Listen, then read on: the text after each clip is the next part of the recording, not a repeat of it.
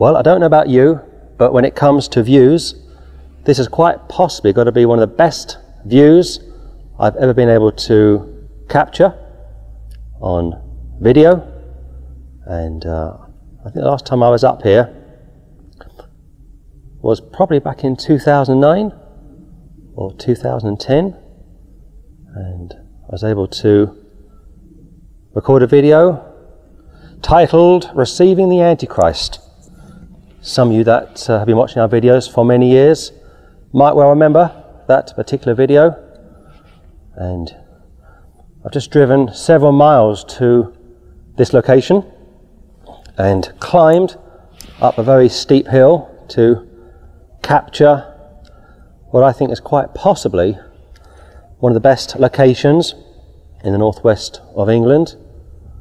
And I'm told on a clear day that in the very far distance, and I will zoom in in a moment, that you can see Blackpool. It's still somewhat misty, and it's still rather early, but I'll just spend a few more moments, if I may, on this beautiful backdrop because, as you know, I like to show the Lord's handiwork off and just spin back to the left because the mist is coming up, as is the sun. And when it comes to capturing God's handiwork, it doesn't get much better than this.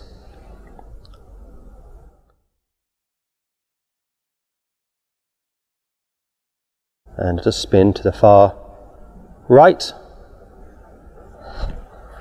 and you would have seen a complete 360 degree shot from this beautiful location, which, as I say, I haven't filmed at since 2009, 2010, or thereabouts. And what I'm going to be doing over the next little while when it comes to making open air videos is trying to find different locations to go to, simply due to the fact that the open air pulpit has become somewhat busy and nobody can blame folks for wanting to take in the scenery. And I guess if it's something good, if people are aware of it, then we shouldn't be too surprised if it becomes rather popular. And there I am, just get myself in camera shot. It's never easy when you are trying to film yourself and uh, make sure that you are in camera shot. I'm slightly on a better footing for this video when I go up to the open air pulpit. Many times I'm on slightly rugged terrain and that's why I can sometimes sway left to right, back and forth. I get cramp. So I'm going to try this location and uh, just make sure that I'm in camera shot. But uh, every blessing to you all, and welcome back to what may be perhaps my new open air pulpit. As I say, I've been going up to the other open air pulpit for five or six years now, and I've done some wonderful videos up there. But as I say, it's getting a bit more busy and uh, dog walkers are heading up there to stretch their legs and take in the scenery. So, what can you do when uh, word gets around that something as beautiful as my open air pulpit is worth visiting? People are going to visit it. I'll just spin the camera around one more time to capture some mist that's coming in behind me, and uh, then I will get back to the message for today. And as I say, when it comes to something as beautiful as this, it really is quite remarkable. In fact, I wouldn't be surprised if I get swallowed up in the mist, which you can now see very clearly on the screen. But uh, I think one of the other good things about coming up here is it's somewhat more quiet, somewhat more uh, secluded, and I can focus more on the message in hand. And I'll just get a quick zoom in on that mist. And uh, you might be able to hear the horses in the background, I don't know. But uh, it was certainly a trek to arrive up here, but well worth it. Absolutely well worth it. And uh, maybe I will come back to the mist shortly and uh, share some more of this with you. But it's sometimes a little tricky to film yourself and uh, try and capture some of the Lord's handiwork. But uh, I'm going to take some time this morning, if I may, and uh, speak about the new man. Because I believe that when a Christian gets saved, something wonderful occurs in such a person's life. I don't teach sinless perfection, but I do teach that a change has to take place. A change will take place the moment a sinner has been redeemed. Please turn to 2 Corinthians. 2 Corinthians. And I was reading Corinthians a few nights ago in anticipation for recording.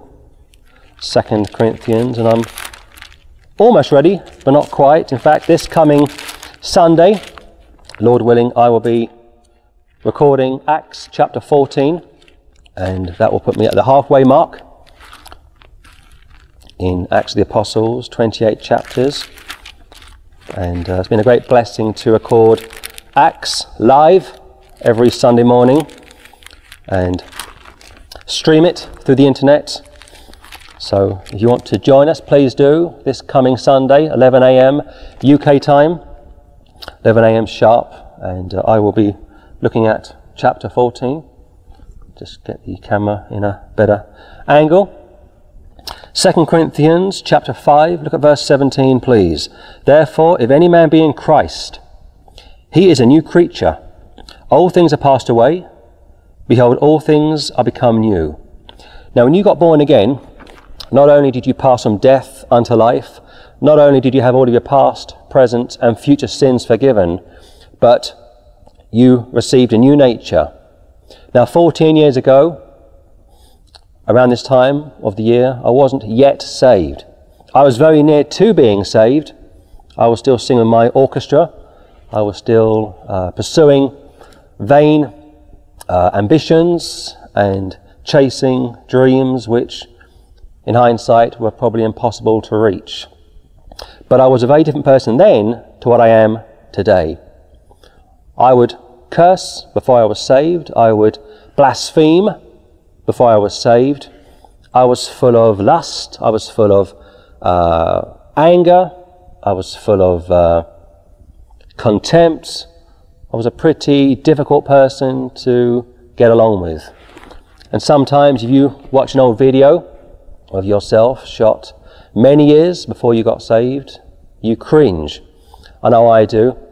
I was watching a video of myself, maybe filmed 20 years ago, and uh, some of the things I was coming out with was somewhat uh, questionable, shall we say. And in the end, I had to mute the sound. Couldn't hear anymore. Didn't want to hear anymore. So I do believe that the man I was 14 years ago is no more. And yet, saying that, I will, st- I will say this that there's still parts of my old nature which have never died. My food tastes are still the same, and I'll come back to the subject of food shortly. I still appreciate uh, certain uh, music and certain uh, movies from my younger year, and yet, saying that, I've watched so many movies over the years. Before I got saved, many, many movies. I think one of the blessings, if I can put it that way, of getting saved later in life is that I experienced life. And I think sometimes that's not a bad thing if you come to the Lord later in life, not too late. I think if you come in your 40s or your 50s or your 60s, that's pretty late. You are set in your ways, and it's very difficult for you to really become a great uh, soul winner, a great student of Scripture. But come, nevertheless, never put it off. as long as there's still breath in your lungs, as long as you are still able to uh, appreciate scenery such as this and comprehend messages such as this, then get saved. But all the films I watched before I was saved, and if I'm going through my television, flicking through the channels, I may come across a movie which I watched 15, 16, 17, 18 years ago, and within a first minute or two, a blasphemy has been uttered, some obscene scene has been portrayed, something was insinuated, or what have you. I don't want to watch it. I switch it off. I'm very panicky as to what I watch. And some people say, well, James, you've got a television, get rid of it. Why are you watching television? Well, first of all, to the pure, all things are pure. Secondly, I am very uh, picky as to what I watch. And thirdly, some of you people, don't be so pious, watch the same stuff you used to watch on your television on the internet now. So don't be so quick to pass judgment on the brethren. We have liberty in the Lord. But the Word of God says the love of the world uh, results in not having the love of the Father. The Bible says that friendship with the world is enmity with the Lord. And if you're not careful, you will backslide. You will, you will become somewhat dry, somewhat lukewarm. In fact, if you are on fire for the Lord, you are going to be called a fanatic. And yet, if you are backslidden, lukewarm, you are going to be called a hypocrite. You can't always win, can you? But I take the view, and I will repeat it throughout this message, that when I got saved, a major change occurred. I couldn't blaspheme after I was saved. I couldn't swear after I was saved. And yet, I had some real battles over other areas of my flesh when I got saved. But praise the Lord, 14 years on, I feel very blessed, very happy, very content to be where I now am. And I want to give you some tips for 2016 to have a holy, happy, and healthy year. And first of all, you are what you eat. You are what you eat. Never overeat and never undereat. If you're like me and you like coffee, and you like to maybe have three sugars in your coffee, try and reduce it to two. Okay, so try and reduce it from three to two. If you like a dessert after your dinner, try and refrain from such a dessert. Maybe have some fruit and not ice cream or something sweet. On top of that, make sure you get enough sleep. I can't stress the importance of getting enough sleep. On top of that, make sure you wake up on time. I remember years ago listening to a brother who was giving his testimony, and he was speaking about how for years he had awful nightmares, which plagued him for years. And he went to doctors, he went to counselors, he went to pastors, he went to all sorts of people, and nobody could help him. And these were pretty awful nightmares from what he was saying. And one day he went to visit a medical doctor. Not your typical doctor, I think, but just an ordinary GP, general practitioner. And the doctor did a blood test on him. Now, I'm not sure why the other doctors hadn't done it, but for some reason, this doctor took the time to do a blood test on this man, this Bible believing Christian, and it transpired that he had a vitamin deficiency. He was very low on vitamin E, of all things. So the doctor uh, prescribed him some vitamin tablets to boost his immune system up. And would you know, within, I think it was 48, 72 hours or thereabouts, he experienced a whole new uh, sense of peace. He was able to sleep through the night. No more bad dreams. You are what you eat. And for this man, apparently he just needed some vitamin E to increase his immune system, and away he went. Praise the Lord for that. On top of that, you need to exercise. You need to walk daily if you can, walk every other day if you can, swim if you can. I remember a sister telling me some years ago how her husband was a bit of a fitness fanatic and uh, he couldn't walk every day. He was a busy man. He'd be working, you know, in the week, five days a week. So what he would do he would go for a walk every Saturday for three hours. That was his weekly exercise. And he would return to the house happy, joyful. He felt he'd done something worthwhile, and that was enough for him. I try to walk daily, if I can, and I try to walk 4.7 miles every day. And yes, that's quite a precise uh, uh, account of my daily routine when I can. And I can tell you that it's such a blessing to be able to walk, to stretch my legs and pray and talk to the Lord, pray for the Lord's people, and prepare messages such as this. On top of that, you need to read the Word of God. And I've started a new routine as of the 1st of January. I started in uh, Genesis chapter 1. I started in Proverbs chapter 1. And I started in Matthew chapter 1. And I was reading bits of Genesis. Then I went to Proverbs. Then I went to Matthew. I finished Matthew. I'll start, I'll start Mark probably tonight. I finished Genesis. I started Leviticus last night. I have finished Proverbs. I went into Ecclesiastes. I went into Song of Solomon. And I started Isaiah last night. And again, the more you read, the more you renew your mind. And I'll come back to that in a moment. Take the time to read the Word of God. And as you read through the Old Testament, you will finish the New Testament probably within a week if you read as quickly as I do, and then go back to Matthew, start again.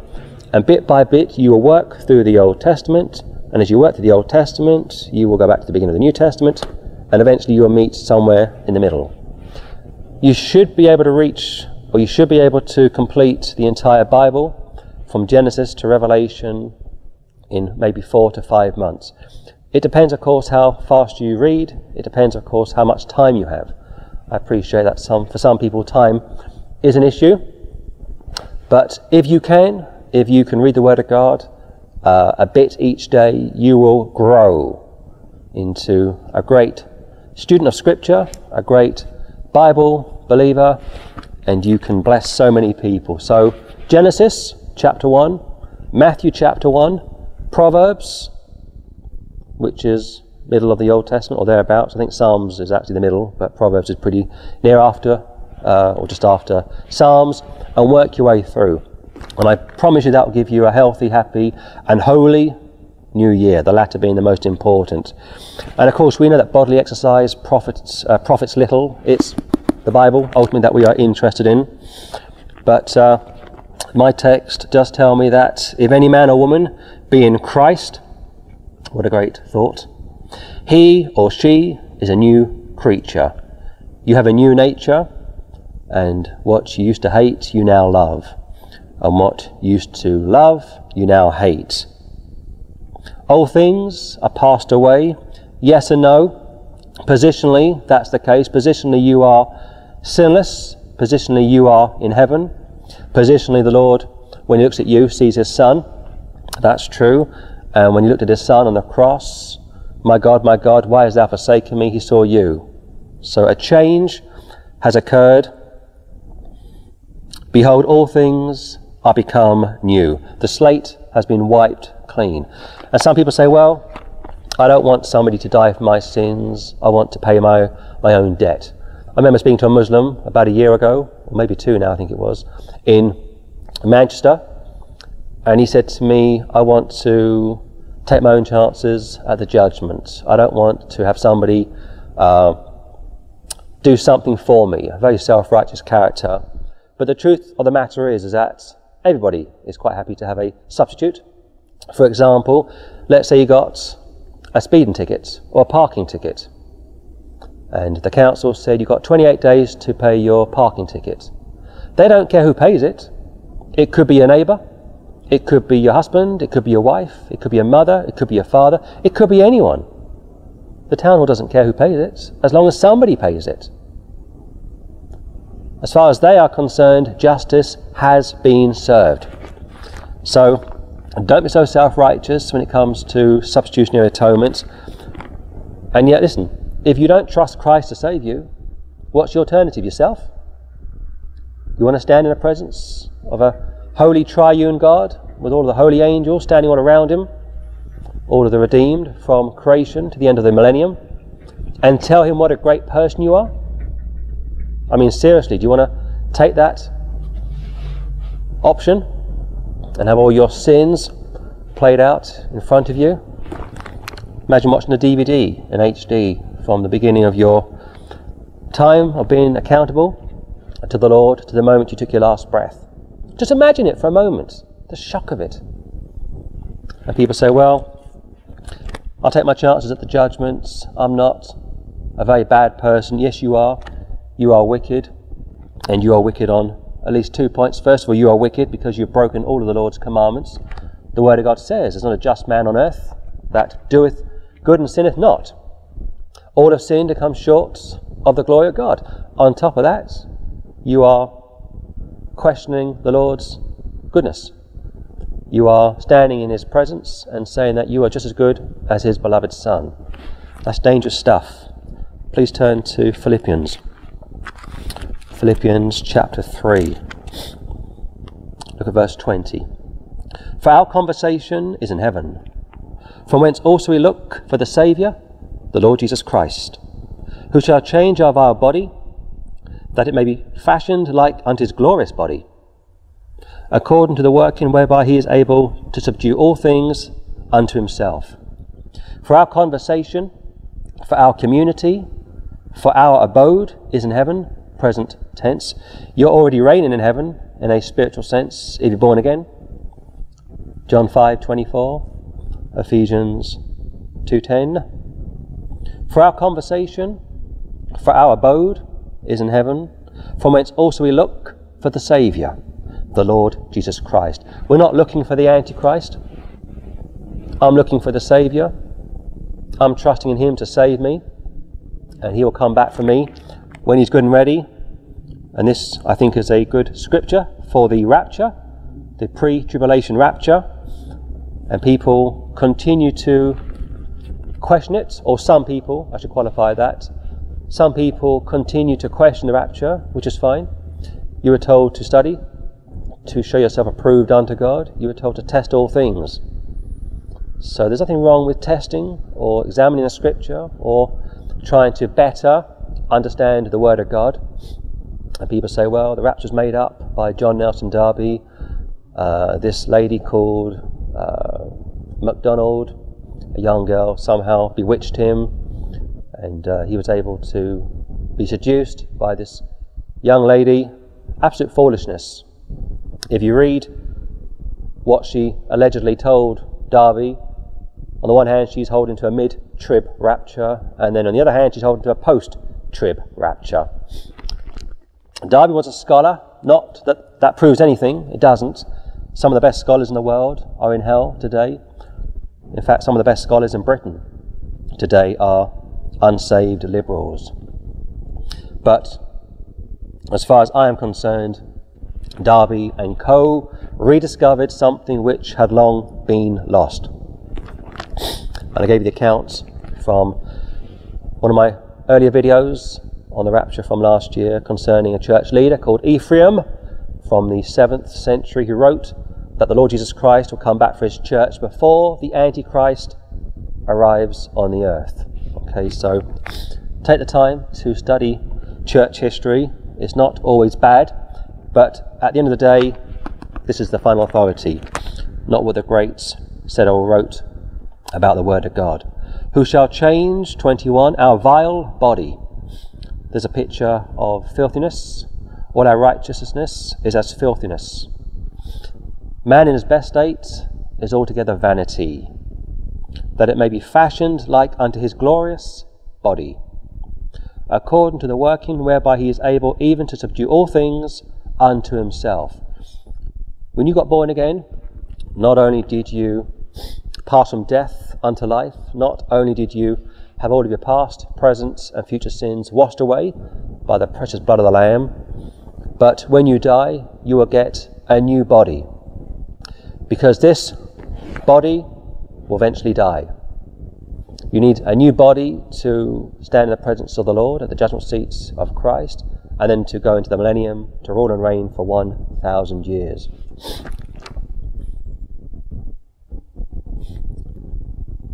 So you are already in heaven, 20. On top of that, you are waiting for the Saviour to come back, rapture, who's going to change your filthy body and fashion it like unto his glorious body.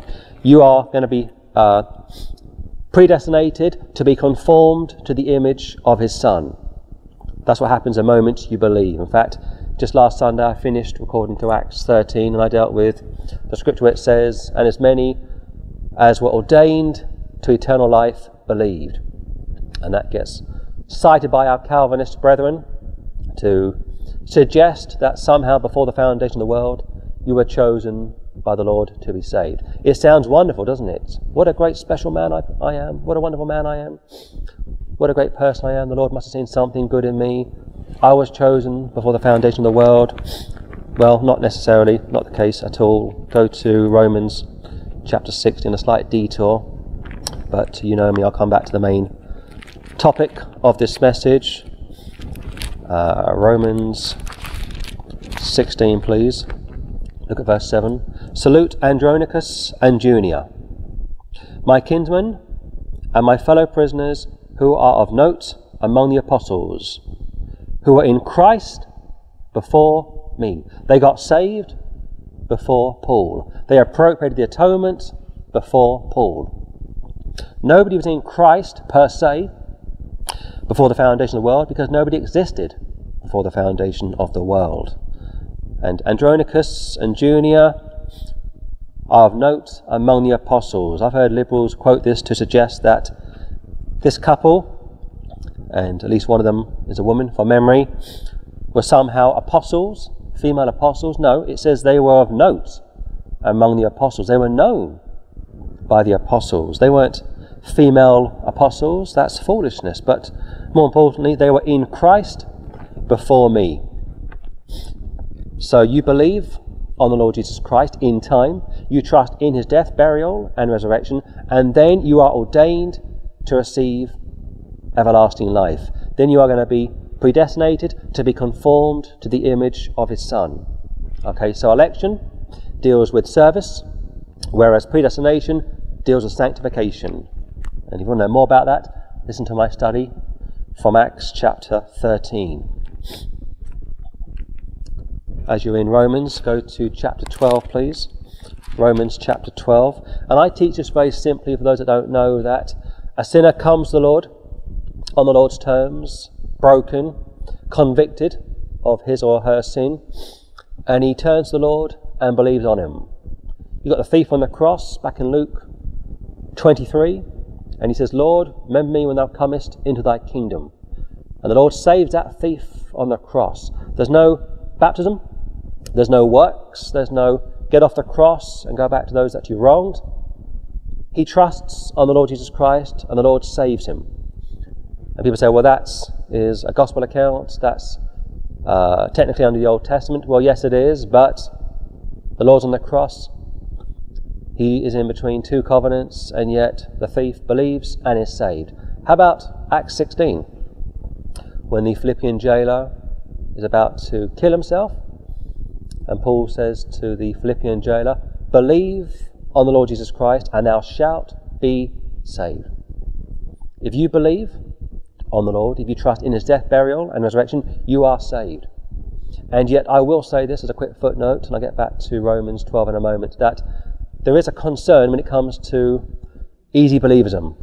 Now, last time I dealt with this in my last video, New Year's Day, Faith and Repentance Simplified, what is a concern to those of us which are born again, to those of us which have a teaching ministry, for those of us which go onto the street, is this notion that if you just say a quick prayer or ask Jesus into your heart without really understanding why you need him in the first place, that technically, technically falls under the subject of easy believism.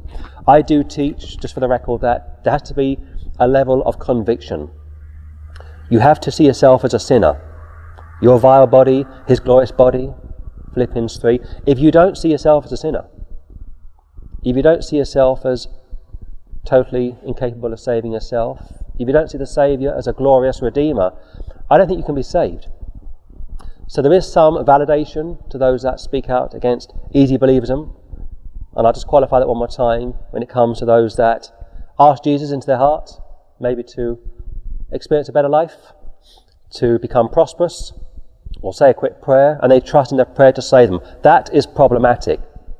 And that is something which should be spoken about. But to label what I believe and others uh, as easy believism when it comes to believing on the Lord Jesus Christ, sincerely turning to the Lord and trusting in his death, burial, and resurrection as somehow erroneous, I think is bordering heresy.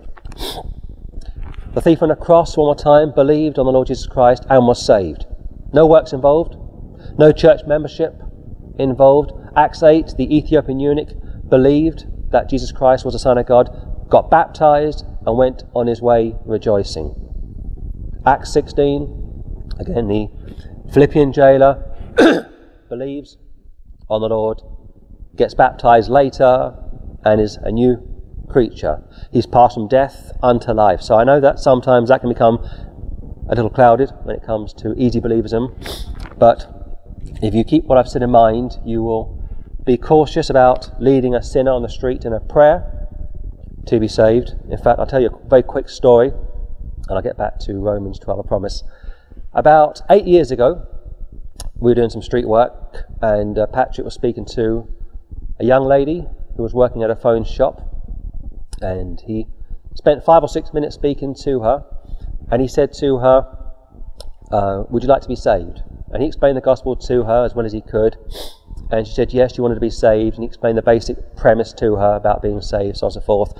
And he said to her, would you like to you know, say a quick prayer or something. Now, the latter wasn't necessary for one's salvation, but I think he was trying to clinch the deal, if you will. He was trying to get this person introduced into the habits of praying. So I understand the purpose of why that took place. But he prayed with her, and she went back into her shop and didn't come out again.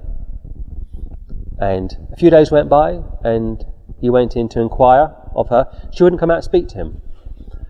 And maybe a week or two went by, and he walked past the shop. He'd be looking in to see her, and he, he couldn't see her. And he'd be speaking to her colleagues. Is she in there? Yes, but she's very busy. She won't come out. Now, I personally think she was a false convert. I think she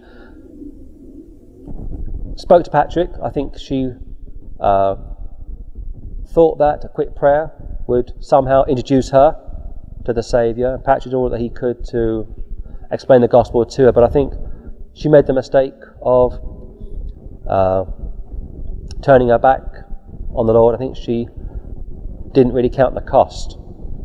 And that's why it's sometimes worthwhile to explain the cost of following the Lamb.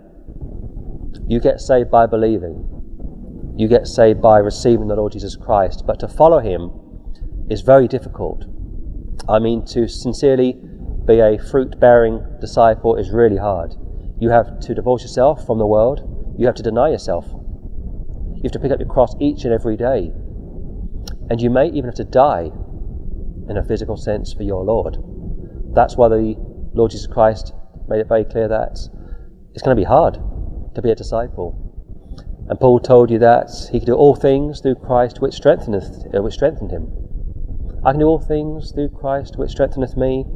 I can achieve all things. My God is able to supply all my need according to Christ Jesus. And that is true. But again, you have to mean business for the Lord. So I'll just wrap that other account up with Patrick and I'll move on because I just want to make this point one last time that I think if you pray with somebody to uh, understand the gospel can be problematic. And I've done it myself some years ago. I spoke to a man in Manchester who came up to me in the street and he said to me, Will you pray with me? And I said, Yes, okay. And uh, I prayed with him along with Patrick and another brother at the time. And he was a very mixed up man. And I tried to help him as Patrick did with this woman. And I explained the gospel to him as Patrick did with this woman. But I don't know if he really understands the gospel. I think my work finished at the, mo- at the, at the point of articulating the plan of salvation. And I've witnessed to so many people over the years in the streets. I spoke to a street cleaner uh, about 18 months ago. You may remember the photographs we posted. And I witnessed to him, as Patrick did with that woman eight years ago. I prayed with him at the end to get closer to the Lord. I told him that the prayer wouldn't save him, as Patrick did with a woman eight years ago. And I tried to help him as best as I could. I gave him a Bible, I gave him some DVDs, and about six months later, I was back in Manchester doing some outreach, and he walked straight past me like I wasn't even there. Was he saved? I don't know. I really don't know, and neither do you, for that matter. It's very difficult to judge whether a person is saved or not. Yes, we can think somebody's saved, but if you're going to start comparing yourself to others, that's foolishness. I like to give people the benefit of the doubt and say that he probably was saved, but for reasons that only he knows, he wanted to avoid me, which is fair enough. And I think Patrick probably thought the same about that girl he spoke to eight years ago. That she may well have got saved, but for reasons only known to herself, she wanted to avoid him. Maybe she felt, uh, she felt convicted when she saw him.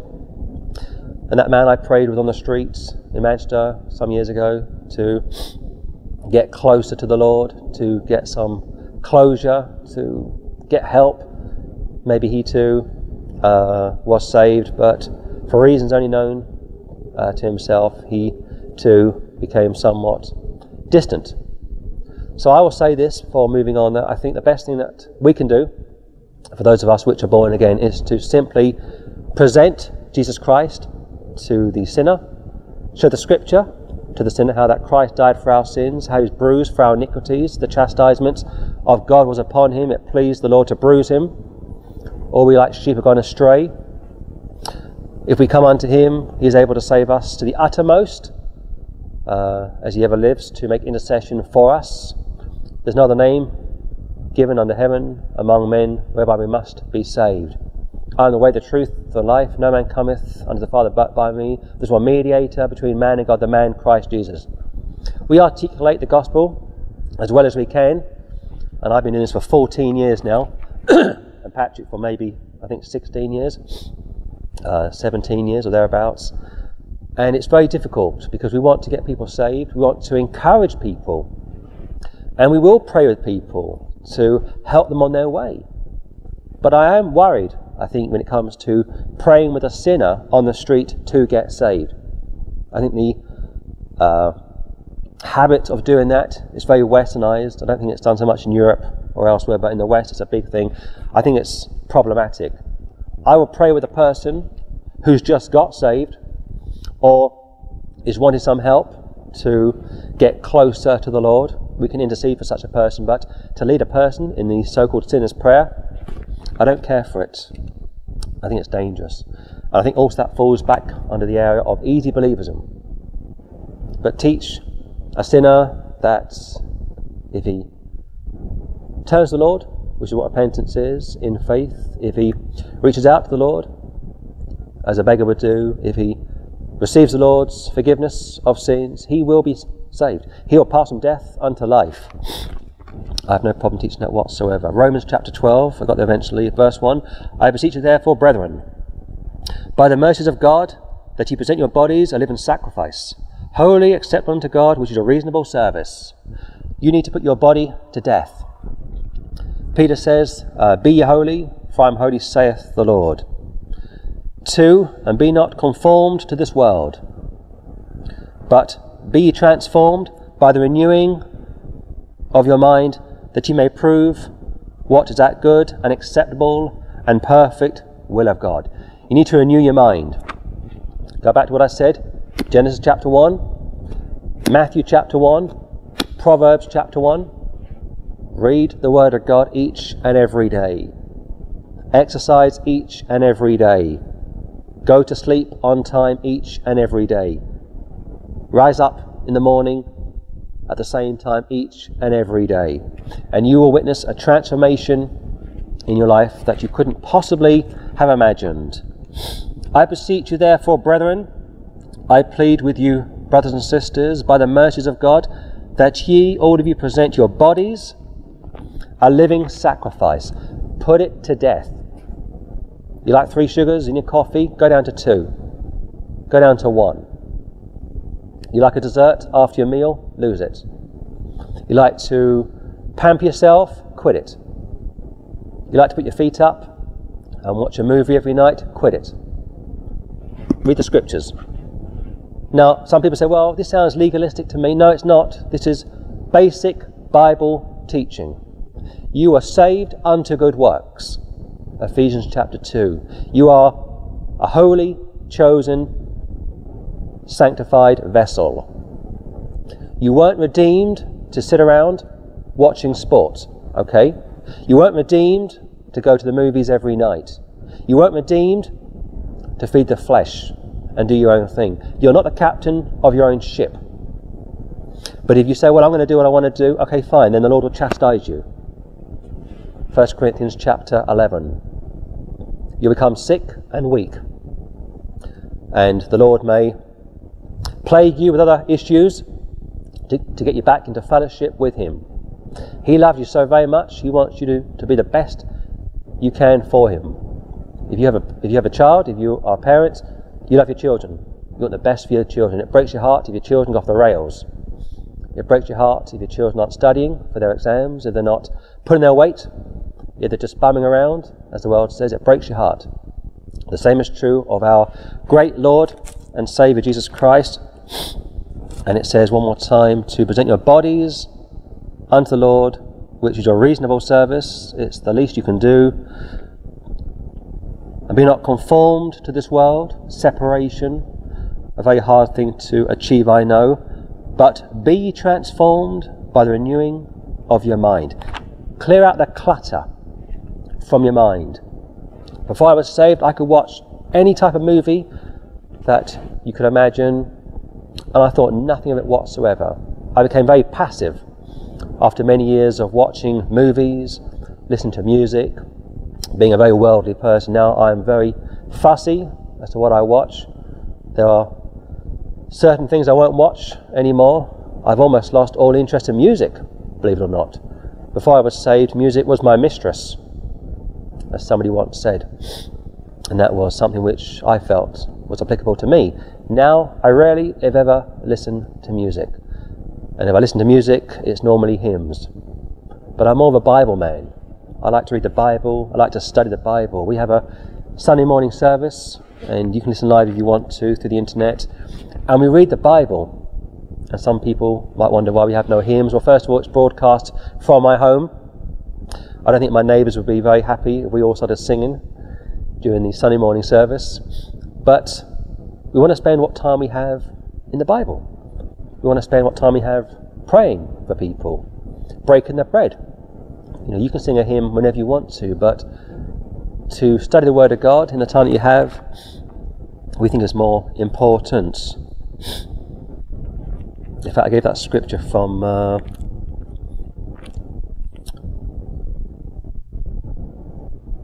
First John chapter two. Love not the world, neither things that are in the world.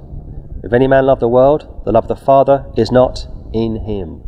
You can appreciate the world, okay, I appreciate standing up here. And I do appreciate certain parts of this world, as I say, to the pure, all things are pure. But I don't love the world. The word love is agape, the strongest word for cherishing someone or something. 16. For all that is in the world, the lust of the flesh, and the lust of the eyes, and the pride of life, it is not of the Father, but it is of the world.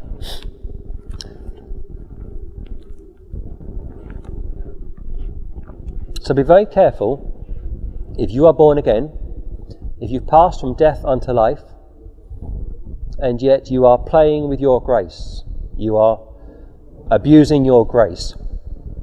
Your salvation has been fixed, and you know what I believe once saved, always saved, or if saved, always saved. I don't want to negate that. That is a biblical fact, but you are saved unto good works. You are a chosen vessel. You belong to the Lord. You were purchased with a price. And that price is the blood of, blood of the Lamb, the precious blood of the Lamb. Go to John chapter 3. Now the wind is picking up and it's very cold as well. It's uh, about 2 degrees Celsius. I think it's going to get colder as we go through January. But you know me, if I start a message, I will finish it. And please don't misunderstand me. The reason for making these types of videos isn't to bash anybody over the head, it's simply to encourage you. Uh, we have to love the brethren. The Bible says if we don't love the brethren, the love of the Father is not in us. And on top of that, if we don't love the brethren, then the insinuation is, is that we hate the brethren. And if we hate the brethren, according to 1 John, uh, 1 John chapter 3, we are a murderer. And a murderer doesn't have eternal life abiding in them. So sometimes it is the job of the preacher to get under the skin of other Christians, not to be pious, not to be self righteous, not to be arrogant. We all stumble, we all fall short of the glory of God, and I'm the first to say, Yes, count me in as well. But for those of us which have got victory over sin, not all sin, of course, but parts of sin in our life, we are to encourage others that it's possible to also overcome sin. Remember that scripture I just gave you? I can do all things through Christ which strengtheneth me. But you need to apply it. You need to put your flesh to death. You need to read the Word of God. You need to separate yourself from the world. But all of this is impossible until you are born again. John 3, verse 1. There was a man of the Pharisees named Nicodemus, a ruler of the Jews. The same came to Jesus by night and said unto him, Rabbi, we know that thou art a teacher come from God. For no man can do these miracles that thou doest except God be with him. We know that you are man come from God. We know you are a teacher that has come from God. We know that you are a prophet that has come from God. We, the Jews, we, the Sanhedrin, we that are a part of academia, and he was probably referring to Joseph of Arimathea as well, we know that you've come from God. They knew who he was, and yet they wouldn't believe on him because he wasn't one of their own. He wasn't schooled at Jerusalem High, he didn't have a PhD or a BA or a THD. He was a traveling rabbi, ordained by his cousin out in the desert. He completely shunned organized religion, and his brethren betrayed him. First of all, his disciples, picturing Jesus Christ as the son of Joseph, but on top of that, the Sanhedrin. They betrayed him to the Gentiles, the Romans. Joseph's brothers betrayed him to the Gentiles, Ishmaelites. What does Solomon say? There's nothing new under the sun. They hated him without a cause. And listen to me if you're born again, if you are on fire for the Lord, they'll hate you without a cause as well. If you are on fire for the Lord, you will be called a fanatic. No doubt about it. But if you are a backslidden, lukewarm Christian, they're going to call you a hypocrite. You can't win. And he goes on to say, verse 3 Jesus answered and said unto him, Verily, verily, I say unto thee, except a man be born again, he cannot see the kingdom of God. Verily, verily, listen to me. Attention, let these sayings sink down into your ears. When, it's, when that term is found in Scripture, verily, verily, it's a double uh, sense of urgency. Listen to me. The Lord is pleading with him. Verily, verily, I say unto thee, except a man or woman be born again, born from above, regenerated, he cannot see the kingdom of God. To enter into the presence of the Lord, to receive an imputed, uh, an imputed righteousness, you must be born again. You need to come to the foot of the cross to be born again. You can't save yourself. And I keep saying that in this message, which I'm going to call the new man.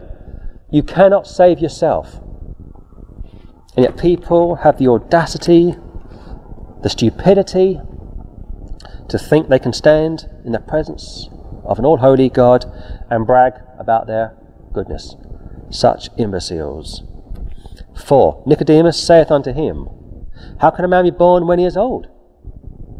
Can he enter the second time into his mother's womb and be born? This man is a ruler of the Jews. As I say, he's from the world of academia, and yet he has no idea what the Lord Jesus Christ is speaking about, much like religious people today.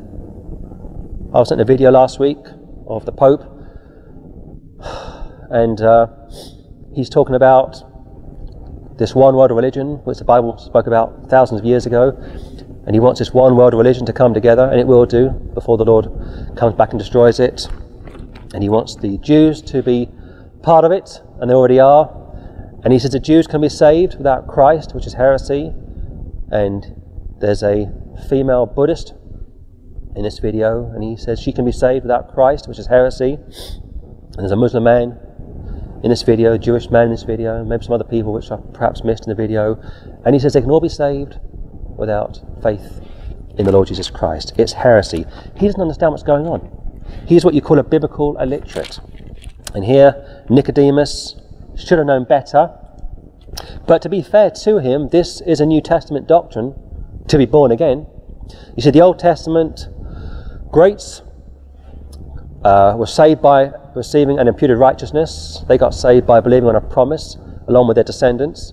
Whereas we in the New Covenant get saved by believing on a person. Nobody is born again until probably Acts chapter 1. But uh, I won't go through all that again. And it goes on to say,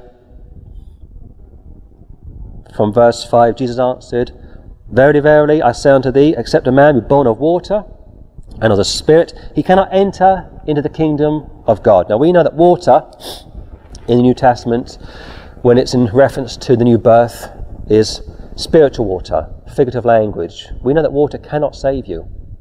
If it would save you, if it could save you, go back to Luke 23. The thief on the cross. No water there to save him. The Philippian jailer. Acts 16. No water there to save him.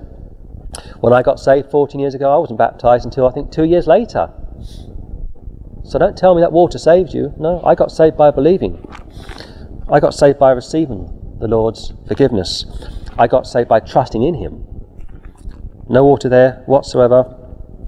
On top of that, this water from verse 5 does also imply the first birth, your physical birth. And I get that from verse 6 that which is born of the flesh is flesh, and that which is born of the Spirit is spirit. So your first birth, your physical birth, clearly would, would entail water. That brings you into the world, but that's not enough. Your parents might be saved, your husband or your wife might be saved, your children might be saved, but unless you are saved yourself, unless you personally appropriate the atonement, you're lost. So I take these verses to teach, on the one hand, that water is figurative, it has to be, but even if you were to take it literally, the best you could get from it would be the first birth, your physical birth, which is no good. On top of that, Nicodemus, like most of Christendom today, was totally ignorant That's what the Lord Jesus Christ was speaking about. He was a, completely oblivious to the deeper meaning of Scripture. That's why, the, that's why the Lord chose ordinary men to represent him you notice that he didn't choose scholars, he didn't choose uh, kings or princes. And yes, we are a royal priesthood for today. We're going to be kings and priests unto the Lord in the millennium. Now we are spiritual priests. Now we are spiritual kings, but one day we're going to be physical priests and physical kings, ruling and reigning with him for a thousand years. He didn't choose anybody from that background to represent him. He chose, for the most part, lower, middle class self employed fishermen. No scholars. And that should speak volumes to you. So when you see people on television or listen to people on the radio who call themselves doctor or professor and they've got letters after their name, and I got a letter after my name, by the way, I'm a BA, I'm born again. but seriously, when you come, when you come across, excuse me, my voice is almost about to go. This is the downside of making an open air video. It can get very dry very quickly, but bear with me, I've almost finished. When you come across those who like to use letters after their name, like to say, call me this or call me that. You're dealing with the uh, religious, or, uh, the organised religious crowd, those from organised religion, and they were told uh, back in Matthew 23 not to be called rabbi and not to be called father. In fact, I remember some years I listened to a radio debate between a Catholic and a Protestant, and a caller uh, phoned up this radio station and he wanted to put a question to the priest, who happened to be a Jesuit, incidentally, which means the, he's a Society of Jesus. That's the highest level of priest in the Catholic Church. And the caller wouldn't address the priest as father, which is quite right. Again, call no man on earth father, Matthew 23, in reference to a spiritual term, not a physical term, of course. You've got the rich man in hell, he says, Father Abraham. Okay, of course, he's a Jew, so technically he's entitled to refer to Abraham as Father Abraham, but as far as a Gentile is concerned, for the church age, we don't call anybody Father. And this caller uh, didn't want to address the priest as Father, and the Catholic priest wouldn't even take the question until he called him Father. Can you believe it? And this went back and forth for about five minutes. And the caller said, Well, listen, I'm an ex Catholic. I don't want to call anybody father who's not my physical father, and spiritual titles are prohibited. Again, Matthew 23. And call a man rabbi either. I'm sorry, but if you're in the Messianic movement and you have people who you call rabbi, you are violating Matthew 23. And this went back and forth for some time, and I think eventually the caller put the phone down because the Jesuit priest wouldn't take the question until he was addressed as father. Who are these people? I mean, it's absolutely ridiculous. But you see, this is academia. This is organized religion. And this is what Nicodemus failed to grasp. He failed to understand the simplicity of the Lord's message. The Pope has completely failed to understand the simplicity of the Lord's message. The Archbishop of Canterbury has totally failed to understand the simplicity of the Lord Jesus Christ. Such people are not the Lord's people. Such folks don't speak for the Lord. I'm a Bible believing Christian. I speak for him. And if you're born again, you speak for him. But those that wear dresses, those that wear skirts, those that dress up like a pantomime, don't speak for the Lord. Please go to 1 Peter. 1 Peter. And uh, I might show you where I'm currently standing before I sign out to give you an idea of the terrain. It's somewhat similar, actually, to the open air pulpit. In fact, what I might do is treat myself to a mini platform, a mini uh, pair of steps, so I can get somewhat more comfortable. But I might show you the sort of ground that I'm standing on before I sign it to give you some idea as to what it's like making outdoor videos such as this. First Peter chapter 1. Look at verse 22, please. Seeing are purified your souls in obeying the truth through the Spirit unto unfeigned love of the brethren. See that you love one another with a pure heart fervently, being born again, not of corruptible seed, but of incorruptible by the word of God, which liveth and abideth for ever. Seeing you have purified your souls in obeying the truth, you believe in the Lord, you have appropriated the, atonement, you've trusted in his atonement. To the Spirit, Holy Ghost, unto unfeigned love of the brethren. That's why I make these videos, because I love the brethren. And I want to encourage you all to do greater things for the Lord. See that you love one another with a pure heart, impossible before the new birth, fervently, continually, being born again, John chapter 3, uh, 2 Corinthians chapter 5, you are a new creature. Being born again, not of corruptible seed, out goes your first birth, out goes being baptized by water, out goes speaking in tongues as evidence of salvation. The Ethiopian eunuch didn't speak in tongues when he got baptized in Acts 8. Paul the Apostle didn't speak in tongues when he got baptized, Acts 16. When I got saved, when I was born again, I wasn't uh, speaking in tongues. Being born again, being regenerated, receiving Christ's imputed righteousness, having all your past, present, and future sins forgiven, being born again, not of corruptible seed. First birth, no good. Your parents, uh, church membership, no good. But of incorruptible, by the word of God, which liveth and abideth forever. And here the word of God is lowercase w, which will be in reference to the word of God, the written word of God. The written word of God lives and abides forever. This book is alive. I can testify to that. So, one last time, being born again, which is a gift. You can't receive it of your own. You can't work for it yourself, I should say. It's a gift. It's God's righteousness at Christ's expense. Being born again, not of corruptible seed, nothing you can do to save yourself, but of incorruptible. It's a gift from heaven by the word of God, which liveth and abideth forever. So put all these verses together, what do you get? You get a great blessing. You get Almighty God wanting to have fellowship with His creation. You have Almighty God coming to earth in a person of Jesus Christ, living and dying amongst sinners. Some redeemed, some not redeemed. And he says, if you trust in my Son, if you believe what he did for you, if you receive it sincerely, if you see yourself as a sinner, if you humble yourself, if you repent, good old English word, repent, and I teach people to repent. If you repent, if you change your mind, okay, if you line up with the Word of God, if you repent, if you turn to Him, Jesus Christ, He will save you to the uttermost. Okay, He will give you a new nature. All things are passed away. Behold, all things are new. If any man be in Christ, he is, present tense, a new creature.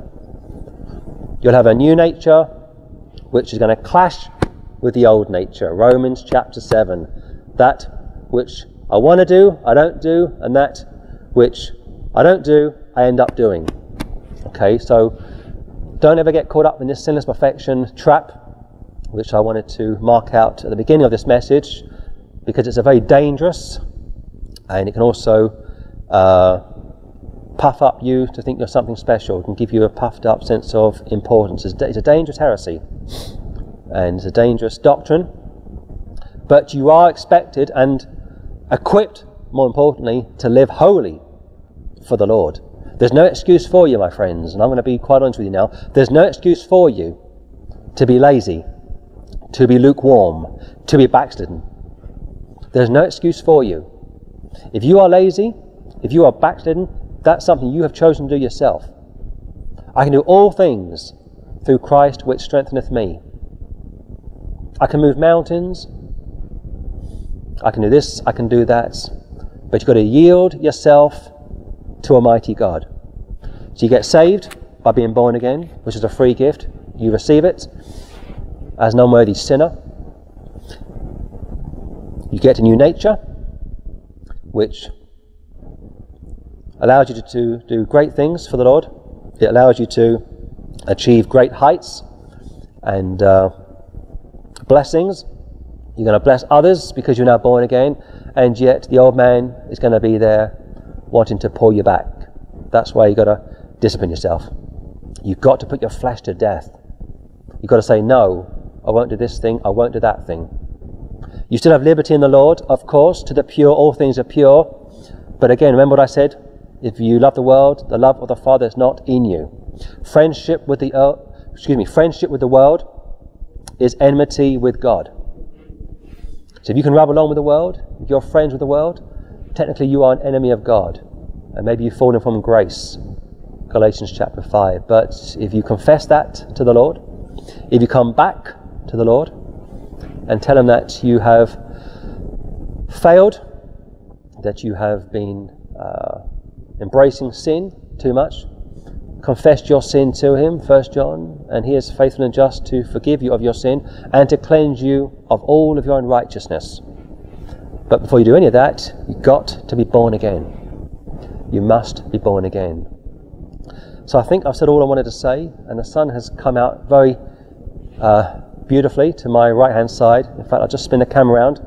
one final time and uh, show you what I'm currently experiencing. I've got a bit of cramp now in my left leg, and I'll show you in a minute what the surface is like where I'm currently standing at, and uh, hopefully you'll get a better understanding as to what it's like making videos such as this. But you know me, I don't like to complain. I'm always happy to give the Lord all the glory and credit. But as I start to wrap up now and uh, head off, I'll just give you one final spin around and give you an idea as to what the terrain is like and wish you all the very best and every blessing for 2016. We are to encourage one another, so don't get upset you think I've been somewhat hard on anybody. No, that's not my purpose. I'm not here to attack anybody. I'm not here to pull anybody down. I want to get people saved who are not saved. I want to help those that are saved to live for the Lord and to go on for the Lord. And I want to help people to really understand the Word of God. And uh, this is what I've been standing on, to give you some idea. And uh, it's pretty uncomfortable. So I'm going to treat myself, I think, to a, a pair of steps and uh, allow me to have a better footing when I'm standing. But I think you can hopefully appreciate the surroundings from this location, and I might come back here again. Just one final thought on this subject of the new man before I pack up and go home would be that yes, we are saved by grace, yes, we are kept saved, by grace, and don't let anybody ever come along and tell you otherwise. And uh, yes, we are saved unto good works, but I think what we need to remember is that we have the potential to achieve pretty much anything for the Lord. And I'm not speaking about be, you know, becoming prosperous or becoming wealthy or name it or claim it, which is what the charismatics hold to. I don't believe in that at all. In fact, when I read the Word of God, I see the apostles pretty much dying in poverty. And uh, I see the Lord Jesus Christ having nowhere to lay his head. But I see Paul the Apostle almost, almost reaching perfection, but not quite. I find Josiah, back in the Old Testament, almost reaching perfection, but not quite. And uh, yes, they had their old natures. John the Baptist had his old nature. And you might think to yourself, John the Baptist had an old nature? Yep. Matthew chapter 11, he has been detained, and he says, uh, Are you the one that we should be looking for, or is there another? In reference to the Lord Jesus Christ, because he thought that the Lord would come, overthrow the Romans, establish his Davidic kingdom, and then rule and reign with a rod of iron for 1,000 years. That will happen, of course, but the church age had to occur because the children of Israel would reject the Lord Jesus Christ, which would allow the Gentiles to become part of the body of Christ. And that piece of scripture from Matthew 11 goes on, and the Lord said, uh, Blessed are those that are not offended by me. You see, John the Baptist was offended. He was offended in the fact that the Lord was being treated with contempt, was being ridiculed, was being rejected. And that went on for quite a while. So John had an old nature. And part of that old nature, as I say, entailed his inability to fully grasp the Lord's ministry, to fully believe on what the Lord had told him. He had to come and suffer, son of Joseph, first advent, whereas son David, second advent, he's going to rule and reign for 1,000 years. Peter, as you know, would fall and stumble many times, and not only did he want to kill a man for detaining the Lord. He almost took his head off. In fact, he cut his ear off. And the Lord got that man's ear and put it back on his head. That's a great miracle. And no faith involved, also, I might add, in regards to that man who had his ear cut off. That's Peter's old nature. And it goes and say that Peter would be cursing and swearing. I don't know that man. Get away from me. You know, who do you think you are? I'm just passing through. Old nature. So we have an old nature, I have an old nature, you have an old nature, but we also have a new nature. And the new nature is that seed from 1 John chapter 5 which cannot sin. The new nature, the new seed in the believer cannot sin. And if you yield to the Holy Ghost, if you seriously put your flesh to death, you can achieve great things for the Lord. You can become a great soul winner. You can become a great blessing to the brethren. You can have a great relationship with the Lord. But if you don't yield to the Lord, if you continue to feed the flesh, if you continue to do what you want to do, not what He wants to do, then He's going to chastise you. He's going to whip you. The Jews were whipped back in the Old Testament for breaking the law. In fact, Paul was whipped on more than one occasion with physical lashes. That's why I get the interpretation from Luke 12 in reference to being physically whipped by the Lord at the judgment seat of Christ. I don't really understand how that's going to work, but I can see that it could happen that way. I think, as I say, that if you live after the flesh, you are going to be chastised by the Lord. 1 Corinthians 11. You might commit the sin unto death. Uh, 1 John chapter 5. And also James 5 speaks about that. The Lord may make an example of you, like he did to Ananias and Sapphira. Acts chapter 5. He'll chastise you in a spiritual sense because he wants you to bring forth fruit John chapter 15. He wants fruit. He wants holiness from you. And he will do whatever it takes to get holiness from his children. He will discipline you as a parent disciplines his or her child. So you need to keep these thoughts in mind because if you are a saved man or woman and you are being buffeted or you are struggling, your prayers are not being answered, you're not rejoicing in the finished work of the Lord, you don't cherish the Word of God like you once did, there's probably sin in your life. If you confess your sins, He is faithful and just to forgive you of your sins and to cleanse you of all your unrighteousness. It's in reference to fellowship, of course. You were told in 1 Corinthians 11 to confess your sins to the Lord. You were told to examine yourself. This is the daily duty of all Bible believing Christians to examine ourselves. Don't make provision for the flesh if you are easily tempted, if you are easily distracted, if you have the potential to succumb to temptation, get away and run from it. Joseph, back in the Old Testament, was tempted by Pharaoh's wife, and it says he ran from her, he ran from the temptation. And the Lord blessed him for that. You are totally able to do anything for the Lord in reference to your everyday living and fellowshipping with the Lord. If you yield to Him, if you put your flesh to death, if you read the Word of God, Genesis 1, Proverbs 1, Matthew 1, Ecclesiastes, Exodus, Mark, Leviticus, Song of Solomon, Isaiah, Mark, Luke. Keep reading the Word of God. Keep renewing your mind. Keep praying. And if you struggle to pray like I do, pray until you pray.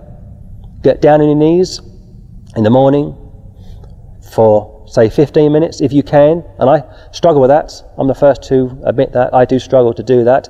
But if you can do it, you will feel a great sense of happiness and peace and joy from the Lord. And do the same in the evening. And if you can't read the Word of God as often as some people do, read as much as you can when you can. If you drive to work, get an MP3 player. Listen to the Lord as you drive. Or if you get if you get a train to work, get you know your Bible out and read it on the train, or get your tablet out, so your iPad and read it on the train. Or if you can't do that, but you get a lunch hour, Make some time during your lunch hour to read the Word of God. Where there's a will, there's a way. But again, it takes time, it takes the initiative, it takes the motive to implement something as simple as that. And I think the Lord's going to hold us all accountable for what we didn't do. Not just what we did do, and shouldn't have done, of course, but what we didn't do and should have done. Now, I can do all things through Christ which strengtheneth me. But it's going to cost you something to put the flesh to death. And I'll tell you one more time before I finally sign out it's going to cost you something. You will lose friends, okay? People are going to turn from you, people are going to slander you, and you will have to walk a lonely life. You will be completely divorced from the world. Your friends will leave you, they will speak against you, and it's going to be very difficult for you. I'm not going to pretend otherwise. For those that truly live for the Lord, for those that have given up a lot for Him, for those that are putting the flesh to death, for those that are standing against sin, it's going to cost you an awful lot. And that's why most Christians don't want to do it. Most Christians weigh up the pros and cons and they say it's too much, I just can't do it. And they fall away. Some are going to bring forth fruit a hundredfold, some 60, some 30. Matthew chapter 13. But the reality is that every saved man or woman, anywhere in the world, has the potential, if they yield to the Holy Ghost, to bring forth 100% fruit.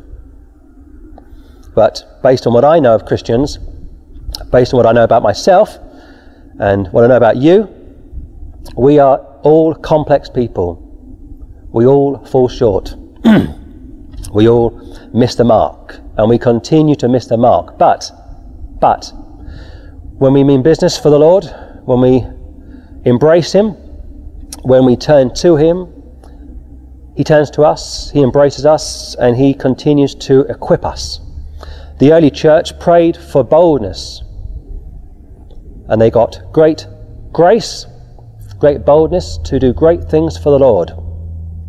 They were totally on fire for the Lord, they were totally separated from the world.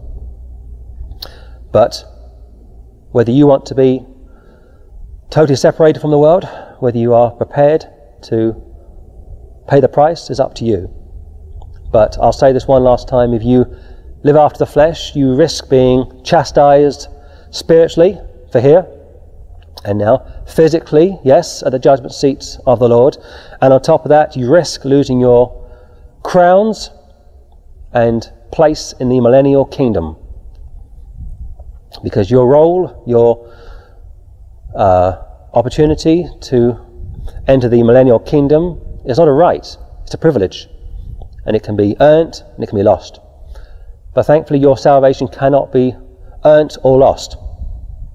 So you are saved unto good works, you are expected to do something mighty for the Lord. But uh, I don't know how many people want to seriously go on for the Lord. I mean, seriously turn their backs on the world. I know most Christians are doing the least minimal. And that's the truth of the matter. And we fail Him every day, but the Word of God says uh, if we deny Him, He cannot deny us. Uh, we may be faithless, but He remains faithful. So even when we are at our worst possible state, the Word of God says Christ died for us. When we are enemies in our minds to wicked works, He died for us. He loves us with an everlasting love. His love is unconditional, whereas many times our love is conditional. Let's be honest, our love is conditional. We all stumble, we all fall short, but we are new creatures, new creatures, we are new people, and we have the ability to do great things for the Lord. But it's going to cost you something.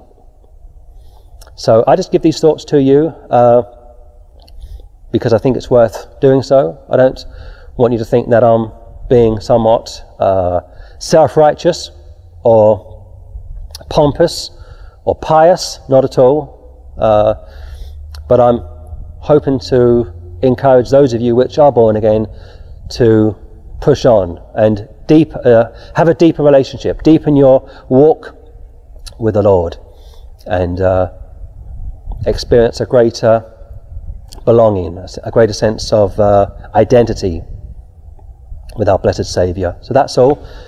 And I will jump out of camera shot one final time. And uh, as I thought, the mist has crept up on me, and I can't see a thing. I can hear a helicopter in the distance, but uh, there you are. So, a good hour, maybe 10 minute video on the Word of God, encouraging all of you, encouraging all of you to push on, kill the flesh if you can, mortify the flesh if you can. And of course, you know you can, He's given you the power to do so, but whether you will or not is up to you. And get busy for the Lord. If you're not busy, get up, get out, and get busy. And if you are struggling with the flesh, talk to the Lord, tell Him your problems, bring all your cares to Him, He cares for you. And above all, read the Word of God. Read it each and every day, and I promise you, you'll experience a greater sense of peace, joy, and a purpose for living for the Lord. That's all, and I'll speak to you all soon. God bless you all, and thanks for watching.